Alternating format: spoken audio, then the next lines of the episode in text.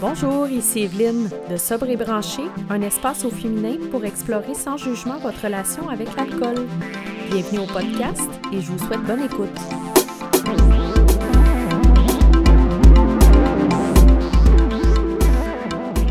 OK, bonjour, je suis super contente aujourd'hui parce que euh, je reçois une belle euh, femme, membre de notre communauté sobre et branchée.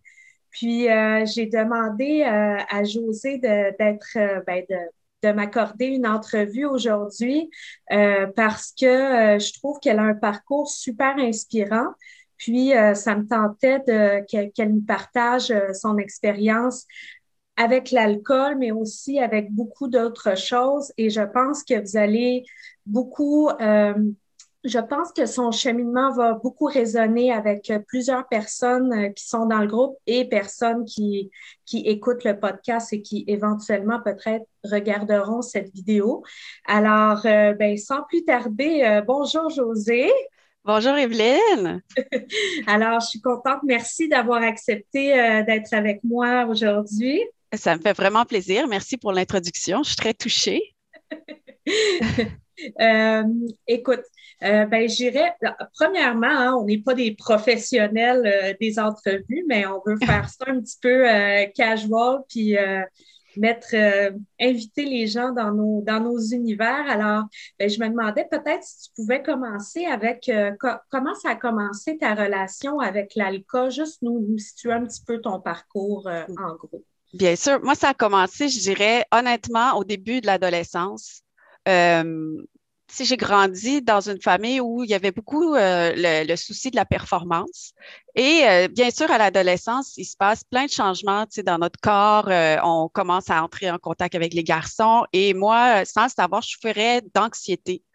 ça a été diagnostiqué à l'âge adulte, un trouble d'anxiété généralisé. Mais donc, quand il y avait des soirées où on allait rencontrer des garçons, où il y avait beaucoup de monde, socialement, j'étais gênée. Et euh, j'ai découvert la, magie de l'alcool. Tout d'un coup, l'alcool, les petits coolers, ça pouvait, euh, après quelques heures, faire en sorte que on devenait tout d'un coup bête chatty, puis on devenait toute gentille, toute souriante, puis c'était pas grave, puis oh, même si je me sentais mal dans ma peau, je l'oubliais. Donc, euh, c'est comme ça que ça a commencé. Je pense que pour beaucoup de gens aussi, peut-être, il faut se poser la question, qu'est-ce que ça nous apporte l'alcool? Qu'est-ce qu'on veut soulager? Quel sentiment est-ce qu'on veut soulager avec ça? Moi, c'était beaucoup l'anxiété et la gêne.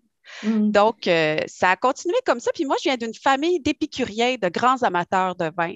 Euh, mon père, mon frère ont une cave à vin. Mon frère a donné des cours sur le vin. Donc, tu sais, sous le, déguisement d'être un grand gastronome épicurien, ben là, tout d'un coup, tu bois, puis ça, devient pernicieux, puis tu aimes l'effet, puis tu, tu participes. Moi, j'ai participé à des cours sur le vin, des dégustations. Mais le problème, c'est que, tu sais, quand tu fais une dégustation de fromage, il me semble que tu finis pas la meule de fromage. sais, tu te bourres pas dans, dans, le cheddar qui a 25 ans, genre bleu. Là, tu, tu t'en prends un morceau, tu dis c'est très bon, puis après, ça se finit. Mais le vin, c'est drôle, c'était pas la même chose. C'était toujours j'en veux davantage, j'en veux davantage. Et euh, ben, tu sais, c'est un peu comme tu prends de l'alcool au départ, euh, tu dis la première gorgée, c'est ah, c'est juste pour goûter. Mais c'est pas très long hein, que l'effet de la dopamine, c'est très puissant, l'alcool, c'est une drogue en fait qui est très forte. Ça produit de la dopamine. Donc, ça, c'est comme l'hormone du plaisir, si on veut, dans le mm-hmm. cerveau. Donc, c'est pas très long. Après une, deux, trois gorgées, ça s'en va direct dans le sang, c'est très rapide. Et bien là, tu perds, tu t'en veux toujours plus. Ça, ça peut prendre, tout le monde, en fait, j'ai lu un peu là-dessus, puis tout le monde est à risque un jour ou l'autre. Tout le monde est sous l'effet de cette dopamine-là. Mm-hmm. Il y en a qui, pour des raisons X ou Y, soit la façon dont ils gèrent leurs émotions, il y en a que ça peut être la peine, il y en a que c'est quand ils sont fatigués. Ça donne du plaisir, l'alcool. Exact. Puis, euh, ben, écoute, il y a tellement de choses intéressantes dans ce que tu viens de dire. Là. Premièrement, à l'adolescence, ça, je suis à peu près certaine que c'est un des gros triggers pour beaucoup de monde, c'est-à-dire qu'on est gêné, on est dans une période où, justement, comme tu as dit, il se passe beaucoup de changements, puis l'alcool nous permet euh, d'avoir, de, de, se libérer de ces, de ces malaises-là, exactement. Puis pour des gens comme comme toi qui ont des troubles d'anxiété ou même moi aussi, à l'adolescence, j'ai j'ai tout de suite réalisé que je buvais plus que tout le monde. Là. Puis, je pense que ça allait un petit peu avec cette espèce de mm. mal-être-là qui va avec tous les changements qu'on vit. Puis, tu as raison aussi que tout le monde est à risque de développer euh, des problèmes. C'est pour ça que moi, je parle beaucoup de, troubles de comportement avec l'alcool. Mm-hmm parce qu'on oublie que, tu sais, on met souvent ça sur la faute de l'alcoolique qui a un problème, qui n'est pas capable de se contrôler, mais on deal avec une substance qui crée, la, c'est une substance addictive. Tout aussi forte, oui. Tout aussi forte que l'héroïne, hein? parce qu'en fait, euh, il y a des gens qui euh, sont euh, alcooliques et qui, s'ils cessent de boire du jour au lendemain, ils peuvent en mourir. Ils ont les mêmes symptômes que quelqu'un à qui on enlève l'héroïne. Donc, c'est dangereux. Tu sais, quand, quand, on dit François Legault, il laisse l'alcool, voyons, ce n'est pas un, service essentiel. Pour certaines personnes, ça peut être potentiellement mortel d'arrêter. Et ça, on n'en parle pas, je trouve, mais pourtant, euh, tu sais, à partir du moment où on laisse nos jeunes commencer à consommer de l'alcool, il faut savoir que c'est un risque. un peu comme quand on était jeune, on lisait des livres. Là, moi, je me rappelle plus du titre, mais la jeune fille avait commencé par euh, une cigarette, puis ça avait fini qu'elle était héroïnomane dans les toilettes, puis elle se prostituait, là, puis c'était dramatique. Ben, ça aurait dû, il devrait avoir un livre comme ça sur les jeunes qui commencent à boire, puis comment plus tard ça peut les amener à consommer juste, ça peut être juste de l'alcool, mais de façon vraiment addictive. Oui, c'est ça. Puis, tu sais, euh, le, le, le, problème, euh, avec l'alcool, tu sais, ce que j'essaie de faire aussi avec Sobre et Branché, puis de, de, tout ce qu'on discute aussi dans les rencontres, quand on fait des rencontres web avec les autres membres, tu sais, c'est de dire aussi que, euh, tu sais, le, comportement problématique avec l'alcool, ça peut être quelqu'un qui consomme juste le vendredi soir, là, qui a une relation mm-hmm. malsaine avec l'alcool. C'est pas juste euh, euh, Ginette euh, qui, qui, qui, qui, commence à boire des bières le matin. Je pense qu'il faut mm-hmm. changer aussi cette vision-là dans la société de c'est quoi une personne qui a un comportement malsain avec l'alcool. Je veux dire, dès que ça impacte ta vie, ça veut dire euh, qu'il y a quelque chose qui ne marche pas. Là. Ben, moi, en fait, je, je, rajouterais à ce que tu dis, puis je vais peut-être poser une question qui va ébranler des personnes, mais moi, je me dis, comment savoir si j'ai un problème avec l'alcool? C'est est-ce que tu es capable de t'en passer? Mm. Penses-tu que ta vie serait aussi le fun si tu ne prenais pas ton vino? OK? Peu importe quand tu le prends. Est-ce que tu es capable de dire, moi, ma vie, elle est fun quand même? Sans ma mm-hmm. bière, sans mon verre de vin. Si la réponse, c'est non, ma vie est plate sans ça, ben, je pense que là, il y a un problème de dépendance psychologique. Parce que moi, c'est ça qui est arrivé. Ça, ça comblait, ça me rendait ma vie le fun. sais, quand il ne se passait rien, le samedi, j'étais à la maison, occupe de l'enfant, c'est plate. Ben, là, tout d'un coup, tu prends deux verres de vin, puis Ah, waouh, ma maison, c'est donc le fun d'être à la maison. Puis là, tout d'un coup, tu deviens euphorique parce que c'est euphorisant. Donc, ça te donne l'impression que, tu sais, donc moi, c'est ça, dans ma famille, on prenait beaucoup de vin, mais moi, ça allait toujours plus loin, tu sais, ça finissait toujours trop. Puis, euh, je passais de la gentille tout d'un coup à la pas agréable à un peu l'agressive, puis souvent la fille malade. Tu moi, j'étais celle dans le party qui finissait aux toilettes. Mm. Ça, c'est un autre signe que ça va pas. Tu quand, quand, tu bois trop puis que ça te rend malade ou tu as des hangovers, moi, j'ai pas connu ça, des hangovers. Donc, ça se peut qu'il y ait des personnes qui disent, moi, je n'ai pas de hangover, donc je n'ai pas de problème. Faux. Moi, j'avais pas de hangover. Mais la question, c'est quand tu en prends, est-ce que tu es capable de t'arrêter? Oui, oui, c'est ça, exactement. Tu sais, on en parle euh, souvent. Puis c'est ce qui fait que, je le répète encore, comme j'ai dit tout à l'heure, ça peut être quelqu'un qui consomme juste une fois par mois, mais qui, qui, qui, se met dans des états de binge drinking. Des fois, ça peut prendre deux, trois jours à s'en remettre. Le lendemain, tu manges du junk food, tu sais. Fait que, c'est ça, il y a, tu sais, c'est un éventail, mm-hmm. le trouble de comportement avec l'alcool moi, j'en vois, là, depuis, puis j'ai moi-même, tu sais, je pensais déjà ça avant de créer la communauté de sobre et branché, mais là, j'ai encore plus souvent mon éventail en entendant de plus en plus d'histoires de, de toutes sortes de femmes, là, qui racontent, euh, OK, euh, c'est quoi les raisons, c'était quoi le comportement? Tu sais, mm-hmm. écoute, euh, on, on entend vraiment toutes sortes d'histoires, puis on est des individus. Donc, c'est sûr qu'on ne peut pas généraliser. Ce qui est un problème pour toi, c'est peut-être pas un problème pour l'autre. Exact. C'est un problème pour l'autre. Tu sais, toi, tu te dis, hein, tu sais, moi, je connais des filles, tu sais, euh, il y avait une fille qui était là euh, dans une réunion euh, hier soir, puis elle, disait, ben, mes amis comprennent pas, tu sais, pourquoi j'ai arrêté de boire parce que je buvais juste le, le vendredi puis le samedi. Tu sais, fait que pour eux, j'avais pas de problème d'alcool. Mais pour elle, c'est un problème parce qu'elle trouvait qu'elle allait trop loin tout le temps. Tu sais, n'as pas besoin de boire tous les soirs, tous les jours, euh, le midi, mm. quand tu vas prendre ton lunch. Non, ben moi, c'est ça qui se passait. En fait, moi, pendant des années, je me suis limitée à dire, OK, je vais juste boire le vendredi puis le samedi. Mais tu sais, mm. quand tu penses toute la semaine à ton vendredi, puis que là, le vendredi, c'est la seule chose que tu veux, c'est j'ai-tu hâte d'ouvrir ma bouteille? Puis là, ben, euh, là, après ça, c'était oui, mais j'en prends trop dans ma bouteille. Après ça, c'était OK, je vais aller au restaurant, je vais prendre juste deux verres de vin au verre. Mais tu sais, c'est parce que tu penses à ça sans arrêt. Tu es toujours en train d'essayer de contrôler, de lutter contre toi-même, de lutter contre ton impulsion. Puis moi, ce qui m'a fait vraiment changer, c'est bon, c'est sûr, pendant la pandémie, là, les, les, tu sais, puis moi, en plus, bon, je travaille pas en ce moment, donc, tu sais, le lundi, le vendredi, ça devient un peu un, flou. Tu sais, quand tu perds tes points de repère, ta routine, là, tu deviens vulnérable aussi. Mm-hmm. Et euh, là, c'était OK, ben, je commencerai pas avant 4 heures de l'après-midi.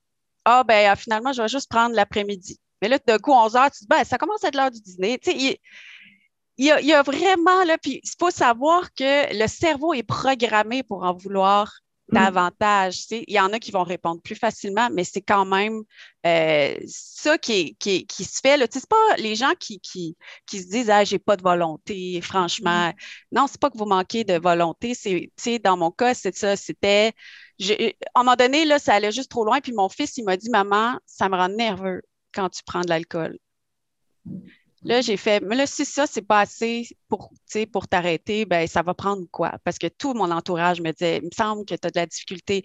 Mais il y en a des pires que moi, là, je dire, il y en a. Et euh, moi, j'ai été bien chanceuse. Mon entourage m'a vraiment appuyée dans ma démarche. Puis euh, à ceux que leur entourage, et en fait, à celles que leur entourage leur dit, euh, ben voyons, euh, pourquoi tu arrêtes de boire? Tu sais, ben pourquoi? Tu sais, c'est comme, en fait, tu aurais-tu la même approche avec moi si je décidais d'arrêter de fumer? Tu sais, je veux dire, c'est pas la fin du monde si tu fumes. Moi, OK, c'est cancérigène. Tu sais, l'alcool aussi, c'est cancérigène. Bref, puis moi, ça s'incluait dans un, processus de santé mentale globale. Mmh j'ai voulu euh, vraiment, moi, ça fait deux ans que j'ai reçu plein de troubles, euh, plein de diagnostics de troubles, de l'hypersomnie, euh, de la dépression, de la dysphorie prémenstruelle sévère, du trouble d'anxiété généralisée, de la bipolarité, du trouble de la personnalité. Mais j'ai vraiment, je me suis vraiment toute fait donner ces étiquettes-là. Puis à un moment donné, je me suis dit, je pense que l'alcool, ça se peut pas que ça entre dans cette démarche-là, parce que oui, tu, peux aller en thérapie, oui, tu peux prendre la médication, mais il y a aussi tout l'aspect de l'hygiène de vie. Mm-hmm.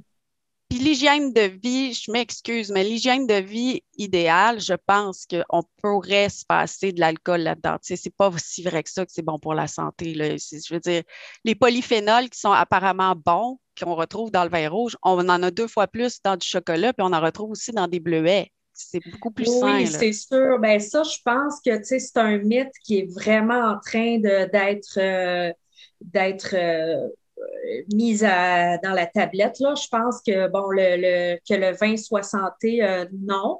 je pense que de plus en plus aussi, tu, tu, vois, il y a une des, membres qui m'a envoyé sur le site canadien. Le, le, site du, du, cancer, je ne me souviens plus, la Société du cancer. Et euh, eux, ben c'est ça, il y a beaucoup d'articles là-dessus qui parlent justement des, conséquences de l'alcool pour certains cancers et c'est associé avec plusieurs cancers, même une consommation qui est dite modérée, c'est-à-dire un verre par jour. Puis je veux dire, moi, là, un verre par jour, c'était vraiment pas euh, le genre de consommation que j'avais. Puis, uh-huh. le binge drinking aussi, tu sais, ça, ça augmente tes, tes, euh, tes chances aussi. Fait que je pense que non, ça, le, fait que ce soit santé, euh, moi, je, c'est sûr, il y a une fille l'autre jour qui m'a dit Ouais, mais tu sais, ça peut être bon pour la santé mentale, tu sais, de mm-hmm. prendre un verre de vin. OK, ça dépend, peut-être pas longtemps. Tu sais, je, suis encore en train, tu vois, moi, je suis encore en train de lire, puis encore en train de toujours rechercher ces affaires-là, mais pour moi, en ce moment, non. Euh, si le but, c'est de mener une vie saine. Pour moi, il ne peut pas avoir de vin. C'est un poison, c'est de l'éthanol. Là. Tu ben boirais-tu du gaz de, ton auto? Là, oui. Ben, en fait, je répondrais à ça, si tu me permets, là, dire c'est bon pour la santé mentale. Absolument pas. Je dirais, c'est comme quand tu prends des, euh, du, du euh, voyons, des médicaments contre le rhume. Ça masque les symptômes, mais ça, ça ne ça règle pas les symptômes. Ça ne guérit pas. Ça ne fait que mettre de côté. Donc, la raison mentalement pour laquelle tu veux boire, elle s'en va pas. Tu mm-hmm. fais juste mettre le problème dans un tiroir. Mm. Donc, de vivre ces problèmes-là en bienveillance, c'est-à-dire de dire, bon, ben, je vais pas bien. Pourquoi je vais pas bien? Qu'est-ce qui se passe? Comment je peux répondre à cette détresse-là que j'ai? Comment je peux répondre à cette anxiété-là? C'est quoi les outils que j'ai? Il y a tout un parcours à faire avec ça. Tu sais, ça prend des stratégies, ça prend des fois de l'accompagnement, évidemment, mais il faut se poser la question, qu'est-ce que j'ai besoin d'engourdir? Mm, mais c'est certainement pas quelque chose qui est un médicament ou qui est bon pour la santé mentale. Au contraire, ça masque le problème. Puis le problème, il ne s'en ira pas tout seul.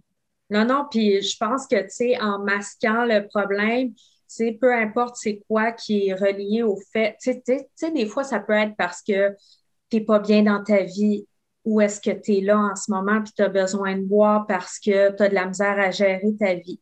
Euh, ça peut être parce que tu as des traumas euh, d'enfance ou des traumas d'adolescence qui sont pas réglés ou des traumas à l'âge adulte. On a des gens dans le groupe qui ont commencé à boire dans la cinquantaine. Tu sais, je veux dire, ça peut être n'importe quoi.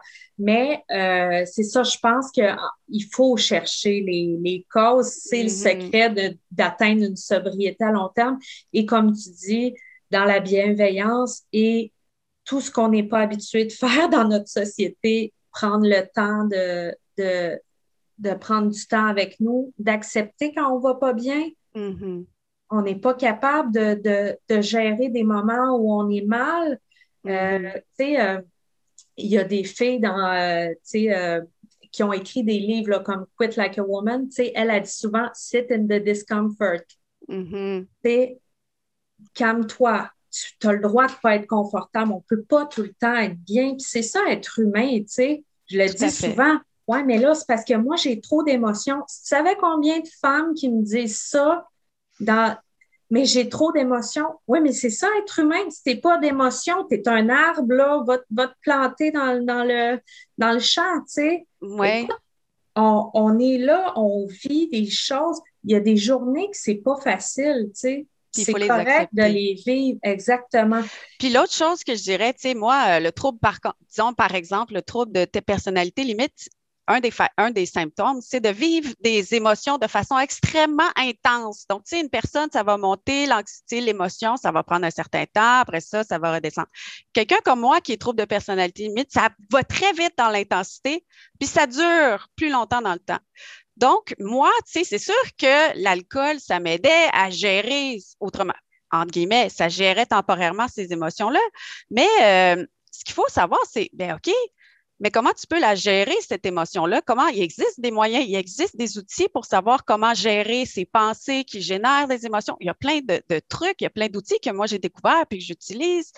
Il y en a des façons de, de, il y a de la neuroplasticité, il y a, plusieurs façons de euh, moduler nos émotions. Puis ça s'apprend. Moi, là, ce que je veux dire aux gens, là, moi, j'ai fait, j'ai parti d'ailleurs, si tu me permets, un petit groupe dans Facebook qui s'appelle Sofa Interlude, puis j'ai aussi un blog, puis je parle de ces trucs-là par rapport à la santé mentale.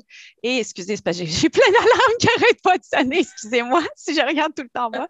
Bref, euh, euh, c'est ça. Donc, euh, j'ai décidé justement de dire, mais on peut, on peut aller au-delà des étiquettes. moi, je pense que j'en suis un exemple. on peut réussir à mieux gérer ses émotions. On n'est pas juste à la merci. Ce pas les émotions qui nous contrôlent. C'est pas vrai, ça. On peut mm. apprendre à les contrôler. Ça s'apprend. Il y a des, moyens, puis c'est ça prend de la volonté, de l'engagement. Il faut vouloir changer, mais c'est pas en prenant de l'alcool que ça va nous aider. Ça, c'est ça, ça apaise temporairement. Mais ça s'apprend, gérer ses émotions, puis les moduler. Mais le négatif, ça fait partie de la vie. C'est là, puis ça va être là pour rester. Il faut l'apprendre à, à l'accepter. Puis dans la société, on essaie, on essaie beaucoup de dire pense positif, aie des émotions positives, pense que tout... non, il y a des journées que ça va pas bien. Puis il faut les accepter, il faut décrocher. Il ne faut pas vouloir dire je veux tout le temps être heureuse, puis hier c'était le fun, comment ça que là aujourd'hui c'est pas le fun? Ben, c'est comme ça. Puis moins tu vas te taper dessus parce que c'est pas le fun, moins tu vas tourner en rond en disant ah, je file pas aujourd'hui. Plutôt, ben aujourd'hui je file pas. C'est tout. Je lâche prise. Et je pense que, tu sais, juste accepter ces émotions-là, puis euh, pas leur donner euh, de l'importance, tu vois, ça fait qu'ils s'en vont beaucoup plus vite. Tu sais, je pense que c'est comme ça aussi un peu avec la sobriété, puis c'est ce que j'essaie de mm-hmm. dire aux filles, puis c'est ce que moi j'ai appris. Tu sais, moi, ça fait huit ans que je suis en thérapie, puis, euh, tu sais, j'ai, non, ça fait même plus longtemps que ça, là, mais tu sais, j'ai vraiment appris à à gérer euh, ces affaires-là aussi avec l'alcool, c'est-à-dire de ne pas nourrir le, trigger. Tout à fait. Tu sais, quand tu vois une terrasse, puis là, t'es comme Oh là, il y a une terrasse, ça, j'aimerais vraiment ça y aller. Pourquoi moi, je peux pas boire, ta, ta, ta, ta, ta, au lieu de faire genre Oh non, tu sais, OK, ben je vais y aller pareil. Tu sais, je vais prendre une bière sans alcool, tu sais, c'est pas grave. Puis, euh, tu sais, je vais avoir du fun pareil. Puis, mon Dieu, quand, je vais être tannée, je vais m'en aller chez nous, puis demain, je vais être en forme. Tu sais, de ne hmm. pas nourrir ces, ces pensées-là. Oui, parce que l'être humain a une tendance naturel à voir le négatif davantage. C'est une question de survie. Tu sais, nos ancêtres qui se, promenaient dans la brousse, ben, eux autres, tu sais, ils avaient besoin de penser que le petit chat, c'était peut-être un tigre. Tu sais, d'amplifier les choses, puis de se dire, oh my God, je suis passé par là, j'ai pogné des pic-pics, je ne repasserai plus là, c'était grave. D'amplifier, de dramatiser, c'est normal. Mais, tu sais, il faut, faut se dire, OK, je, au lieu d'entretenir le cercle de la pensée, genre, je peux pas boire, je suis pas capable de contrôler. Tu non, moi, je fais un choix santé. Moi, j'ai le contrôle sur ma vie, j'ai le contrôle sur ce qui entre dans mon corps, j'ai le contrôle sur mes habitudes, puis je choisis d'être bien puis je suis capable d'aller dans une terrasse, puis je vais être fière de moi. Moi, moi là, maintenant, ma sobriété, là, j'en suis fière. Je suis heureuse. J'aimerais ça que tout le monde me voit dans le restaurant avec mon petit drink sans alcool. Genre, hey, moi, je suis santé, les amis. Moi, je suis capable d'être sur une terrasse, puis moi, je suis capable de ne pas prendre mon verre de vin, puis d'être bien quand même puis d'être heureuse, puis d'en profiter tout autant que vous. Moi, je trouve ça super. ça me nourrit dans le positif. Mm. puis cette, cette, une fois que tu pars dans ça, mais après, il n'y a plus de limite dans toutes les bonnes habitudes que tu peux rajouter puis rajouter. Ça, ça sert à construire du positif et des habitudes saines. Parce que tu dis, là, je suis capable de me passer de ça. Bien, je suis peut-être capable de méditer cinq minutes aujourd'hui. Oui, oui. Peut-être capable d'aller marcher dix minutes. Tu sais, c'est la base pour, après ça, bien vivre, je pense, s'épanouir. Vraiment, vraiment, super intéressant qu'est-ce que tu dis. J'aimerais ça, si tu me permets, qu'on revienne à ton, ton, ton histoire euh, personnelle à toi. Euh, est-ce que, euh, ben, est-ce que tu veux nous le raconter, là, qu'est-ce qui s'est passé peut-être pour toi là, dans, dans, les dernières années? Qu'est-ce qui t'a amené à, à, vraiment arrêter là, de, de boire? Ben, en fait, moi, j'ai fait un épuisement professionnel sévère. Et j'ai dû être hospitalisée tellement j'étais vraiment, vraiment à terre. Puis je veux dire, je, perdais totalement contact avec la réalité. J'avais des envies suicidaires, euh, essayer de faire des tentatives. Je veux dire, j'étais vraiment rendue là, beaucoup trop loin. Euh, et j'avais besoin d'aide, mais d'une aide de façon urgente. Et à l'hôpital, euh, l'avantage, parce que ça, c'est un autre sujet tabou, je pense. Mais à l'hôpital, premièrement, on n'est pas là en camisole de force. C'est pas comme ça que ça se passe. moi, j'avais une belle chambre avec une vue sur la rivière. Euh, j'avais des infirmiers, des gens qui étaient là pour m'écouter à toute heure du jour, de la nuit quand ça filait pas. Tu as un contact direct et accru avec euh, un psychiatre. Puis tu peux essayer de la médication, puis voir est-ce qu'elle fait effet. Donc, c'est comme une espèce de, de traitement intensif. Je suis sortie, mais bon, j'ai continué de boire. Puis le problème, au départ, je disais, ah, je boirai plus, c'est pas bon pour moi. on m'en parlait. L'alcool, c'est un dépresseur, tu sais, c'est pas bon, ça aide pas quand tu prends la médication en plus, tout ça. Bon. Mais je recommençais quand même. J'ai fait un voyage en France, puis là, tu sais, en France, tu dis là, quand même, c'est la première fois de ma vie j'y allais. Tu sais, tes amis, justement, ils ont une super belle terrasse qui donne sur les, les blés, genre, tu sais, t'es comme, waouh! Donc, oui, j'ai recommencé malheureusement. Et euh, ben, j'ai recommencé, j'ai commencé à boire de plus en plus. Et après ça, euh, je suis devenue de plus en plus fatiguée. J'ai dû être réhospitalisée encore. Cette fois-là, je suis restée un mois et demi à l'hôpital. Et quand je suis sortie, c'est la pandémie qui a commencé une semaine après. Puis pour euh, la pandémie, pour une fille qui a un trouble d'anxiété généralisé en partant, c'est déjà stressé, c'était my God, déjà, c'est encore difficile pour moi de réapprendre à sortir de la maison. C'est encore un mm-hmm. défi. Bref, euh, donc, je me suis, j'ai recontinué à boire, à boire. la pandémie, comme je disais tout à l'heure, on perd ses repères, le stress, ça. Et euh, c'est ça. C'est qu'à un moment donné, je me rendais compte que je pouvais boire jusqu'à temps que je perde conscience. Euh, vraiment, là, blackout, euh, mm-hmm. tomber par terre, avoir mal à la tête, pas se rappeler qu'est-ce qui s'est passé. Vraiment, tu sais, des choses que, que je regrette beaucoup. Puis, c'est ça. Le jour où mon fils il a dit Maman, moi, ça me stresse quand tu prends de l'alcool. J'aime pas ça. Euh, là, j'ai fait OK, là, c'est en train d'avoir un impact sur mon fils, sur les générations qui nous suivent. Ils nous voient, là, nos enfants, euh, mm-hmm. ou nos, les enfants de nos conjoints ou les voisins, ou peu importe, les, les, générations qui nous suivent, ils nous voient. Mm. Puis je suis, la chose dont je suis le plus fière aujourd'hui, c'est que mon fils, il me dit, genre, moi, maman, en tout cas, je ne vais pas toucher à Il va peut-être changer d'idée, mais il me dit, moi, maman, je ne comprends pas c'est quoi le but. Pourquoi les gens, ils prennent de l'alcool si ça les rend bizarres? Pourquoi ils font ça? Pourquoi ils jouent avec leur tête? je on peut prendre, si c'est le goût, euh, prendre du jus de raisin, je veux dire. ouais, ouais. Ben, c'est ça, c'est que l'effet. Hein. C'est sûr que ça, c'est. Mm. Puis, ça revient à ce qu'on disait tantôt à l'adolescence, euh, quand on, quand on vit des changements, puis, tu sais, euh, c'est pas juste à l'adolescence, c'est ça, ça peut être plus tard. Euh, quand on vit des changements, des fois, ben, c'est ça. Quand on découvre l'alcool, euh, je pense que, tu sais, c'est multifactoriel, l'alcool. Tu sais, comme mm. toi, tu avais beaucoup de, troubles à gérer, des troubles d'anxiété, des troubles de, dépression, des troubles de personnalité. Mais il y a des gens aussi que euh, ça peut être d'autres troubles comme la gêne, tu sais, des, choses comme ça qui vont être euh, euh, diminuées, si on veut, avec l'alcool. Mm-hmm. Donc, c'est ça, tu sais, c'est vraiment multifactoriel. Ça mm. peut être aussi ben c'est ça, tu sais, comme tu disais, les enfants, euh, ils font ce qu'on fait, tu sais, pas ce qu'on dit, là. Fait que mm. tes enfants, ils te voient boire euh, toute la journée. comme toi, tu disais que tu viens d'une famille d'épicuriens, puis tu mm. étais habitué de boire du vin. Puis moi aussi, c'est un peu comme ça, tu sais, chez moi, euh, tu sais, il y avait du vin, quoique, tu sais, il n'y avait pas de problème vraiment d'alcool, dans, dans mes parents ou dans, dans ma famille proche, mais c'était présent quand même le vin. Mm-hmm. Et moi, je pense que cette idée-là d'épicurien puis d'aimer le vin, euh, justement, c'était comme une excuse aussi pour moi de dire, ben moi, j'aime le vin, tu sais, puis c'était pas tellement à mode, tu sais, il y a 20 ans d'aimer le vin. Mm-hmm. Fait que, tu sais, euh, moi, je me trouvais bien hot, là, à 20 ans, là, tu sais, quand j'achetais euh, du vin, là, à 15 piastres, j'étais comme, mais vous pouvez pas comprendre, vous, buvez de la bière de chez, moi, je bois du vin, tu sais. Ah, ah. c'est comme si ça excusait le, trouble. Oui, j'appelle ça la, la, déguisement des piqûres. Oui. La ben gastronomie déguisée. Exactement, c'est super bon de dire ça, mais c'est vrai. Moi, mon psy me dit tout le temps Oui, mais il y a quand même une, une qualité au vin qui, c'est un produit qui peut être recherché. Comme tu as dit, tu as fait des cours de vin. Fait mm-hmm. c'est sûr qu'il y a tout un, c'est tout un univers à découvrir aussi, le vin. Fait que c'est pour ça que je pense que ça crée une espèce de dissonance cognitive aussi où, mm-hmm. euh, ouais, c'est comme super bon, c'est un produit comme haut de gamme, tu sais, de gastronomie, tout ça. Puis en même temps, ben, tu sais, moi, je m'en foutais. Que ce soit haut de gamme, là, à la fin, là, j'étais comme, je buvais deux bouteilles, là. Fait tu sais, à deuxième bouteille, là, c'est plus de la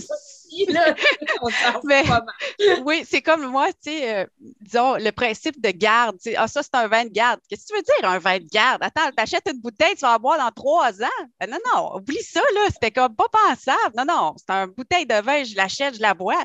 Tu sais, je veux dire, ta cave à vin, tout, moi, était toujours. Il y avait un cellier, il était tout le temps vide. C'est drôle, hein? Il y avait pas de. Il gardait pas bien longtemps le vin. Ah non, moi, j'ai jamais été capable de tenir de, l'alcool chez moi, là, jamais. Là. Tu sais, même des fois, j'étais comme, oh, je vais m'acheter euh, une, une, vodka là, pour faire des drinks une fois de temps en temps. Là. Ben, tu peux être sûr que je me faisais des drinks, mais la soirée même, là, le lendemain, il n'y en avait plus. Fait tu sais, c'est ça. Ben, je pense que ça aussi, ça peut être des signes. Tu sais, si tu n'es pas capable de garder de l'alcool chez vous, mm. ça peut être un indicateur aussi de Ah, il y a plusieurs petits signes qu'on peut euh, regarder. je trouve que avec la banalisation de l'alcool qu'il y a dans notre société, ça rend très flou euh, le, le, à partir de quel moment on a un problème. Tu sais, moi, j'ai beaucoup de monde qui m'écrit, beaucoup de femmes qui m'écrivent. Bien, je sais pas, tu sais, en plus, le, slogan de mon site, c'est venez explorer sans jugement votre relation avec l'alcool. Sais, c'est pas anodin que j'ai écrit ça parce que je sais qu'il y en a beaucoup qui se demandent comme, ben, le vin, c'est tellement, ils en boivent dans les talk shows. Monde en parle, le Christian Bégin, euh, si ça, tu sais. c'est comme. partout. C'est répandu. C'est répandu, c'est répandu, puis on peut presque plus écouter la télé sans apercevoir quelqu'un avec un verre de vin. Je veux dire, District 31, c'est des policiers le soir. Eh, eh, essayez-moi, là, je vais dire à ceux, à celles qui nous écoutent, là, essayez, je vous mets au défi, là, trouver une émission de télé québécoise où les gens soupent sans prendre d'alcool. Hmm. Euh, j'aimerais ça, parce que moi, là, dernièrement, premièrement, j'écoute presque plus la télé parce que justement, je trouvais que c'était partout. C'est comme si c'est normal de. C'est presque rendu, en fait, l'exception de voir une scène où les gens soit se reçoivent, discutent, c'est un talk show, ou soupent ensemble, ou font. Euh, peu importe, toutes les situations où les gens sont assis, partagent un repas, partagent une discussion, il y a toujours de l'alcool, du vin surtout, qui est présent tout le temps.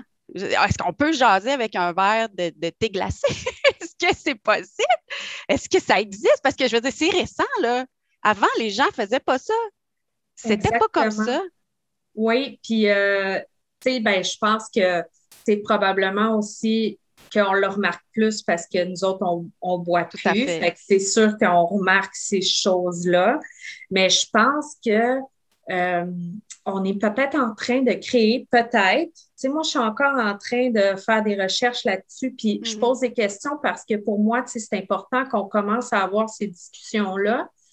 Puis on les a souvent aussi dans nos rencontres, mais moi, je pense que peut-être euh, la banalisation à ce point-là de l'alcool est en train de développer des problèmes chez des gens qui n'en pas eu de problème d'alcool. Exact. Parce que à cause du flou que ça crée, justement, de dire c'est acceptable, tout le monde boit du vin. Moi, je disais ça, là, c'était tellement mon discours, là, j'étais comme tout le monde boit du vin et ceux qui n'en boivent pas sont plates. Exact. Euh, tu sais, ça n'a pas d'allure. Comment qu'ils font? Puis, tu sais, pour moi, c'était comme l'horreur, là, rencontrer quelqu'un qui ne buvait pas, c'était comme la personne la plus plate du monde. Uh-huh. Alors que, tu sais, en discutant avec mon psy, lui, il m'a dit non, non, c'est le contraire. C'est mm-hmm. les gens qui boivent qui sont l'exception. Les gens qui boivent avec excès qui sont l'exception, tu vois. Fait que j'avais tout un, discours que je m'étais formé moi-même, puis je suis sûre que c'est la même chose avec toi. On se mm-hmm. crée des, des, histoires, des scénarios qui font notre affaire dans notre consommation. Puis comme tu dis, à un moment donné, c'est des gens de l'extérieur, comme toi, ton fils, ou des gens de ton entourage. Moi aussi, j'en avais souvent des gens de mon entourage qui, commençaient à me dire Hey, euh, tu ne trouves pas que tu bois un petit. Ah non, j'avais toujours des, bonnes excuses pour, pour mon truc, mais reste que ça aussi, les, les, euh, les commentaires de l'entourage, ça peut être vraiment un signe. Là. Oui, c'est un signe selon moi, c'est clair. Quand, quand, mais tu sais, dans le cycle de changement, en premier, la personne, elle ne s'en rend pas compte quand elle a un problème. Après ça, elle s'éveille à l'idée qu'elle a peut-être un problème sans régler quelque chose. Après ça, elle se prépare en disant, oh, je vais peut-être aller, mettons, dans le groupe Sobre et branché ou je vais aller lire les, je vais aller écouter les, les podcasts. Après ça, elle décide de faire une action. là, c'est là que tu es dans l'action. Tu fais une première fois. Après ça, tu es dans le maintien. Puis après ça, c'est possible que tu aies de la rechute. Ça fait partie du cycle, puis on recommence. Mais il faut commencer quelque part. Puis la première étape, c'est d'accepter, c'est la contemplation, de dire hum, Ouais, j'ai peut-être un problème. C'est la ben, première chose. C'est se poser des questions par rapport à ça. Moi, j'ai été pendant des années à me, à me dire j'ai un problème avec l'alcool. Même, même au début, là, dans, le début de ma vingtaine, là, je me disais, wow, moi, quand je bois, là, c'est c'est something else. Puis je ne buvais pas tous les jours à ce moment-là. Puis je pense que c'est ça, c'est insidieux l'alcool. Ça commence, tu dans des situations de party. Bon, je dérape, j'ai 20 ans, c'est so what? Puis là, finalement, ben là, tu rentres dans un, un, mode de vie où finalement, tu te retrouves euh, à boire chez vous euh, le, ben soir. Je pense plus l'âge avance, tu comment tu as des enfants, tu peux plus, euh, c'est plus des sorties, tout le monde autour de toi a des enfants. Fait que là, on est tous chacun chez vous en essayant de, oui, mais tu sais, je voulais juste dire par rapport à, l'alcoolisme, parce que je pense que c'est important de le dire. Moi, là, j'ai été dans tous mes diagnostics, j'ai oublié de nommer le plus important par rapport à notre sujet de discussion. On m'a diagnostiqué alcoolique. Pourtant, je ne buvais que le vendredi et le samedi. Je ne mmh. buvais pas tous les jours. Et ce n'était pas systématiquement à chaque fois que je buvais un 41. Là. Mmh. C'est pas, il y a beaucoup de fois où je réussissais à me contrôler et à ne prendre que deux verres. Et j'ai quand même reçu le diagnostic. Donc, je ne veux pas dire que vous êtes toute une gang d'alcooliques, mais notre idée de l'alcoolisme, premièrement, le mot alcoolisme, c'est drôle, on ne dit pas le cocaïnisme, c'est comme une maladie, l'alcoolique. Pourtant, il y a plein d'autres. En tout cas, je pense qu'on a des préjugés sur le degré que ça prend pour se dire, OK, j'ai un problème avec l'alcool. On pense que c'est le monsieur qui est dans la rue avec son 41 qui en commence le matin. Lui, c'est un alcoolique. Mais moi, je suis correct. Moi, je ne suis pas là-dedans. Moi, moi je ne bois pas tout le temps trop. Puis, je ne bois pas tous les soirs. C'est que non, je n'ai pas de problème. Ben, c'est faux. C'est faux médicalement. Tu sais, le, le, statut de, de, produit de luxe du vin, c'est-à-dire que oui, tu n'es pas le bonhomme avec sa bière dans du papier brun euh, assis à terre là, au coin de la rue, tu sais. Mais euh, c'est ça, moi, je pense que le statut de luxe du vin, euh, mm. ça rend ça aussi un peu plus glamour, si tu veux. Oui, il y a une glamourisation aussi de l'alcool. Mm-hmm. je pense à une série que j'ai regardée récemment sur Netflix. Je ne vais pas la nommer, là, mais bon, c'est une série fashion, mettons, ça se passe à Paris. Puis, tu sais, il y a constamment du vin. Là. C'est sûr que, bon, je l'ai peut-être plus noté parce que, tu sais, ça faisait pas tellement longtemps que j'étais dans ma série. Quand je l'ai écouté, puis j'étais comme, mon Dieu, il y a que du vin tout le temps. Ben, c'est le lunch, le soir, euh, le midi, euh, sont n'importe où, tu sais, il y a, du vin, de l'alcool, du champagne, tu sais. Mm. c'est ça, je me disais que puis elle n'est jamais saoule, la fille, puis elle n'est jamais hangover. ça, c'est de la fiction, les ben amis. là, on est vraiment dans le domaine de la fiction. Là. Il n'y a jamais personne qui est hangover. C'est tout le temps tout clean. C'est moi, combien de fois je suis allée travailler euh, vraiment débraillée, parce que, écoute, là, tu passes la nuit sur la corde à linge. Fait que, tu sais, je pense que ça aussi, ça donne une image vraiment de normalité à l'alcool, à la consommation d'alcool. Euh, oui, ben oui, sais, midi, tu peux boire un verre.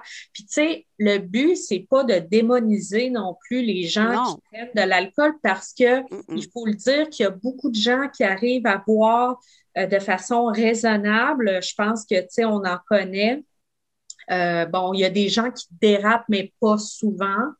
Euh, tu sais, c'est ça, c'est un pan, là, l'alcool. Il y a toutes sortes de, relations. Il y en a qui ça n'impacte pas leur vie. Il y en a qui peuvent boire euh, à tous les jours pendant deux semaines, puis après ça, ils passent deux mois sans boire d'alcool, sans s'en rendre compte, puis c'est juste que ça n'a pas donné. Puis après, il y a le mariage de, de quelqu'un, puis là, ils vont, ils vont prendre un verre. Fait je pense que le but, c'est pas de démoniser les gens qui, sont, qui boivent de l'alcool, le but ici, c'est de que chaque personne, par contre, euh, se questionne sur sa relation, puis de savoir si c'est une relation saine avec l'alcool, puis de savoir que si c'est pas une relation saine, ben, il y a des moyens pour euh, arriver à s'en sortir. Là. Entre autres, ben, c'est ça, soit consulter, là, mais je pense que comme toi, euh, si c'est pour gérer des, des problèmes euh, de, type de santé mentale, euh, je pense qu'il faut vraiment faire affaire à un professionnel. Ah oui, oui, tout à fait. Ben, en fait, n'importe qui peut aller voir votre visite au médecin de famille, d'aller dire, euh, d'en parler de ça. Je me demande si, puis de, est-ce que c'est suffisant? Il y a, des, il y a plein d'organismes aussi qui existent pour, pour, si vous pensez que vous avez un problème à 3 heures du matin, il faut appeler des lignes d'écoute, par exemple. Mais je pense que posez-vous la question du pourquoi. Le pourquoi. C'est pourquoi? Si les raisons sont des raisons qui sont négatives ou pour combler un manque ou apaiser quelque chose, ben, c'est là où je pense qu'il faut peut-être creuser la question davantage. Ouais. Moi, moi j'ai du support, j'ai de l'aide, puis euh, ça m'aide à rester motivée. Mais, euh, mais posez-vous la question, puis il faut être capable de se regarder dans le miroir, c'est tout. Mais sans juger, s'accepter, bienveillant. Oui. Puis, tu sais, c'était intéressant ce que tu disais, le médecin de famille. Tu sais, moi, par exemple, je mentais souvent à mon médecin par rapport à ma consommation d'alcool. Tu sais, quand il me demandait, tu sais, combien de verres tu bois par semaine. Oh, tu sais, sept verres. Sept verres, yeah, right, tu sais. mais, Mhm. puis, mais par exemple, là, aujourd'hui, quand elle me demande combien je bois, je suis contente de dire zéro. Des fois, même les médecins ils vont faire zéro. Là, t'es comme, oh, oui, zéro depuis tant de temps. Puis, tu sais, c'est comme tellement une fierté aussi. Puis, les médecins, je pense que quand tu dis ça aussi, euh, euh, tu viens de- d'augmenter tes chances d'être en, en bonne santé, là, en tout Tout cas. à fait. Tu sais, je sais que c'est pas toujours un argument qui est, qui est- Je sais pas, tu sais, c'est drôle, là. Je pense que c'est toi eu aussi qui disais ça à un moment donné dans de- une de rencontre. Tu sais, on, on fait plein de choses. euh, tu sais, on est- on est de retour. Euh, je pense qu'on voulait revenir sur la glamorisation qui est tellement présente euh, euh, sur les réseaux sociaux. euh, fin de Aussi, oui, euh, parce que, euh, tu sais, quand je disais, regarder à la télé pour voir combien, tu sais, il y a du souper qu'on vo- on- assiste, qu'il n'y a pas de, de vin, mais posez-vous aussi la question quand vous voulez montrer, puis c'est correct, tout le monde le fait, je l'ai fait moi aussi, mais quand on veut montrer qu'on vit un bon moment, il n'est pas rare qu'on se prenne en photo avec un verre de vin ou même juste le verre de vin avec le beau décor. Et je, le sais, je l'ai fait, si quelqu'un visite mon Facebook, il va voir dans mon passé, il y en a en masse des photos avec du vin, puis un verre de vin, puis je suis posée jusqu'à il n'y a pas si longtemps. Mais là, si vous envoyez, ça va être du vin sans alcool ou du mousseux sans alcool, mais on l'associe avec le plaisir inconsciemment. Inconsciemment, le message dans notre subconscient qu'on reçoit, c'est qu'on associe dans les réseaux sociaux, dans les médias, on associe la consommation de vin avec le plaisir et la détente. C'est le message qui est envoyé dans notre subconscient, qu'on enregistre dans nos pensées. Donc, c'est pas, tu sais, les gens qui se disent, ah, je reviens avec ça, mais les gens qui se disent, ah, mon Dieu, j'ai pas de volonté, je suis pas capable. Non, il y a quand même, faut être conscient que on se fait envoyer le message subliminal. hein, C'est pas subliminal, mais on se fait envoyer ce message-là tous les jours. Tous les jours, tu. En plus, on se fait dire que c'est bon pour la santé. Donc, sentez-vous pas, il ne faut pas se culpabiliser. Tu sais, je sais qu'il y a beaucoup de gens qui nous écoutent, des filles qui se disent Ah, euh, je suis pas bonne, tu sais, je réussis pas. euh. hmm. Puis, euh, tu sais, vous n'êtes pas obligé d'être parfaite. Hein, je pense, tu sais, pour se joindre à nous dans Sobre et Branché aussi, tu sais, vous n'êtes pas obligé d'être parfaitement sobre, superwoman qui s'entraîne puis qui, qui, qui est végane. Puis, tu sais, on accueille tout le monde, puis on est là pour écouter tout le monde. Puis, même s'il y en a, tu sais, qu'on a rencontrés qui n'étaient pas parfaitement sobre encore, puis qui se questionnent. Tu sais, c'est le but, c'est de, de, de, se parler de de s'entraider sans se juger. Tu sais, on n'est pas là pour être des superwomen, puis dire Ah, mon Dieu, c'est tellement facile, puis ah, comment ça, toi, t'es pas capable? Vraiment pas. Puis, euh, tu sais, c'est pas ça du tout. Euh, je pense que même nous qui, a- qui avons une attitude positive par rapport à notre sobriété, je pense que, tu sais, c'est pas rare qu'on a des mauvaises journées. On peut même avoir des mauvaises semaines. Euh, tu sais, c'est pas parce qu'on a changé notre mentalité que, que tout Mm. se règle. Puis, c'est pas parce qu'on enlève la- la- l'alcool de notre vie que tout se règle aussi. Ça règle, par contre, beaucoup de problèmes parce que ça enlève beaucoup de, de charge mentale. Tu sais, comme tu Mhm. disais tantôt, quand tu essaies de te modérer, ça te là, tu penses à ton verre de, à ton vendredi soir toute la semaine, puis là, tu sais, ta fin de semaine est organisée autour de ta consommation de vin. Puis, tu sais, je pense que c'est pas rare pour tout le monde de dire, ah, mettons, OK, oui, jeudi soir, bon, j'ai un 5 à 7, là, euh, ah, ben, tu sais, j'ai le goût de boire, c'est presque la fin de semaine, mais tu sais, demain, je travaille. Tu sais- combien de monde se négocie comme ça euh, quand on va à des trucs? Bon, c'est sûr que là, en ce moment, en temps de pandémie, on a moins d'occasions sociales, mais justement, je veux dire à tout le monde que c'est une super belle occasion pour arrêter de boire. Tu sais, moi, j'ai entendu beaucoup de Mhm. monde qui disait, ah ben là, tu sais, on va pas arrêter de boire en plus de la Il nous pandémie. reste juste ça. Hey! oui. C'est le seul fun qui nous reste. Oui, c'est ça. Hmm. OK. Mais non, mais c'est correct. Je pense que ça a aidé des gens, à, à passer au travers. Moi, je sais qu'au début, c'est. Puis d'ailleurs, à quelque part, je remercie la pandémie parce que c'est ça qui a fait que j- Mm. j'ai vraiment choisi la sobriété parce que j'ai pris une méchante débarque, là, tu sais, où, où j'ai vraiment, vraiment euh, retomber dans une consommation qui était extrêmement abusive d'alcool. Donc, tu sais, Mhm. pour moi, la pandémie, ça a été positif. Ça a été un excellent moment pour euh, réapprivoiser euh, la sobriété parce que j'ai déjà été sobre pendant deux ans auparavant. J'avais Mm. retombé tranquillement. Puis, tu sais, pour moi, la pandémie, tu sais, ça a été une super occasion. Écoute, pas de, pas de réunion, pas de restaurant. Euh, Exact. ça a été comme tellement plus facile Oui, d'embarquer souper avec les amis. Moi aussi, même chose. C'est pendant la pandémie que j'ai arrêté, puis j'ai arrêté juste avant le temps des fêtes. Tu sais, c'est- Tu je, vais, puis je- au départ, puis c'est drôle parce que j'ai eu des doutes, hein. Je me disais, franchement, pourquoi t'as arrêté? Tu sais, ton cerveau, ben, t'as comme une voix, là, la voix du démon, là, qui, qui, qui est toujours là, puis qui, qui essaie de chercher des excuses. Ah oui, mais là, tu sais, pourquoi tu reportes pas à, après le jour de l'an?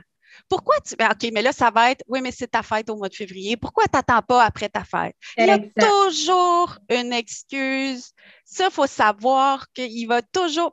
À la longue, ça s'en va, ça. Moi, en Oui. tout cas, c'est pas mal parti. Parce que j'ai vraiment, tu sais, pour moi, comme je dis, c'est une fierté maintenant d'être, de ne pas, de pas consommer. C'est pas parce que j'ai pas le choix. C'est mon choix. Puis je suis fière d'avoir fait ce choix-là. C'est une grande fierté pour moi Oui. d'avoir arrêté. Puis, euh, mais ça a été un hyper long processus, Oui. là, des années que ça prend avant de. Donc, tu sais, il Ouais. faut pas se taper dessus parce qu'on n'y arrive pas demain matin. Là.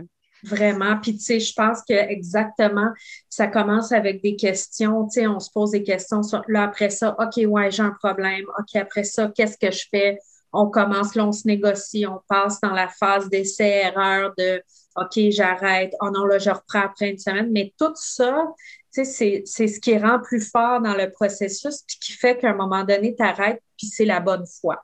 Tu sais, Mm. puis c'est ça. Puis je pense qu'on se juge tellement dans le processus Mm. que ça met beaucoup d'entraves aussi à, à ça, mais je dirais que tu as raison d'être fière de toi Ah, parce merci. que c'est super le, le processus que tu as fait. En tout cas, moi, je suis tellement contente que tu fasses partie de la communauté, Oh, que tu aies accepté de me parler euh, aujourd'hui. Là, c'était vraiment. euh, Merci d'avoir partagé ton histoire. Puis euh, c'est ça. Écoutez, ben, je veux dire à tout le monde que peu importe où est-ce que vous en êtes dans, dans le processus et peu importe ce qui vous amène à, à vous poser des questions, c'est pas obligé d'être extrême. Tu sais, puis vous n'êtes pas obligé d'a- d'attendre d'atteindre le fond du baril, là, d'être hospitalisé ou des, des choses comme ça, tu sais, pour, pour changer votre Oui. consommation. Je Oui. pense que ça aussi, c'est un, c'est une, une, euh, un préjugé qu'on a, si tu veux. On s'imagine, tu sais, tu sais, le fameux fond du baril, là, on a tellement entendu parler, puis on a l'impression que c'est ça, tu sais, qui, qui fait que, ah oui, là, ça va être la bonne fois que tu vas t'en sortir, c'est quand tu vas avoir perdu ton chum, euh, tes enfants ne voudront plus te parler, tu n'auras plus ta job, puis tout, tu sais, mais ça. moi, mon but, c'est vraiment de véhiculer, et tu sais, je sais qu'il y a d'autres filles qui parlent de sobriété aussi qui véhiculent ce message-là, et c'est super. Euh, c'est qu'il ne faut pas attendre, là, tu sais, d'atteindre des, des, des, des états, tu sais. Il y a moyen Ouais. de se rendre compte tout de suite, puis de commencer le processus, c'est de commencer par juste en parler, puis de se poser des questions. Tout à fait. Puis de s'accepter. De s'accepter. Puis de moi, pour ma part, là, pour conclure, je trouve que justement, tu sais, quand tu arrêtes de boire, tu ne donnes plus la chance à la culpabilité de venir t'attaquer. Parce que là, tu es libéré. Écoute, c'est tellement magnifique ce que tu viens de dire, José, qu'on va se laisser là-dessus. C'est parfait. Et je te remercie encore. Puis, Ça euh, m'a fait ben, plaisir.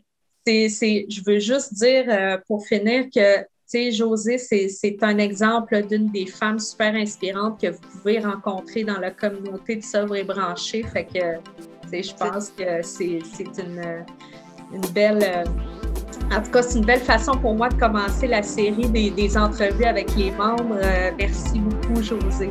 Mais ça m'a fait plaisir. Merci, Evelyne, de m'avoir euh, reçue.